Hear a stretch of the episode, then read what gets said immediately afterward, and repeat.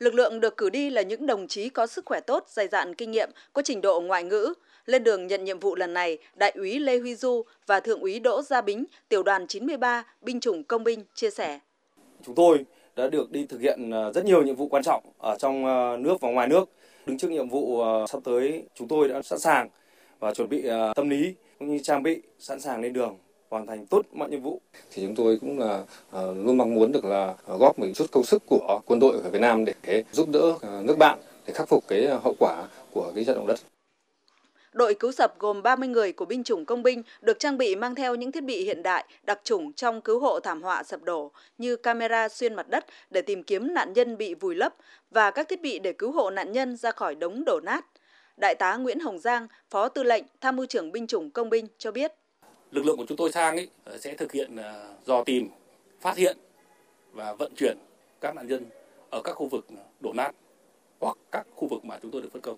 Các cái trang bị đợt này chúng tôi mang theo để phục vụ cho cái công tác cứu hộ đạt được hiệu quả.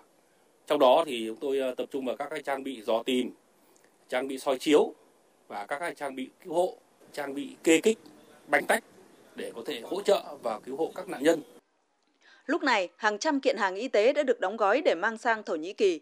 Theo Đại tá Đỗ Duy Trung, chủ nhiệm khoa cấp cứu ban đầu, Bệnh viện Quân y 105, các y bác sĩ quân y giàu kinh nghiệm trong phẫu thuật, điều trị được cử đi đợt này để cứu chữa, điều trị cho các nạn nhân vụ động đất. Không những ờ, đồng chí hôm nay được cử đi, cũng như tất cả các đồng chí khác đều ờ, sẵn sàng nhận nhiệm vụ. Tuy nhiên là đối với ờ, cái nhiệm vụ đột xuất ấy, thì chúng tôi cũng phải chọn cái cán bộ mà có cái bản lĩnh chính trị tốt cũng như là sức khỏe tốt và chuyên môn tốt. Tổng cục Hậu cần đã chuẩn bị khối lượng trang thiết bị y tế và thuốc men lên tới hàng chục tấn để lực lượng sử dụng cứu chữa cho nạn nhân, từ các thiết bị hồi sức, bông băng gạc, nẹp cứu thương cho tới các loại vitamin để hỗ trợ những nạn nhân kiệt sức. Sẵn sàng lên đường thực hiện nhiệm vụ quốc tế, Đại úy Lê Trọng Nghĩa, Bệnh viện Quân y 354, Tổng cục Hậu cần cho biết. Bản thân tôi luôn xác định ờ, mình là người lính, là đảng viên thì sẽ sẵn sàng thực hiện ờ, mọi nhiệm vụ mà Đảng và Nhà nước và Tổ quốc giao cho. Thời tiết ở hiện trường nước bạn đang rất khắc nghiệt, từ âm 5 đến âm 10 độ C. Lực lượng đi làm nhiệm vụ đã được trang bị áo bông, mũ bông, áo giữ nhiệt. Cùng với những ảnh hưởng của thảm họa động đất, tình trạng thiếu lương thực thực phẩm cũng đang đặt ra.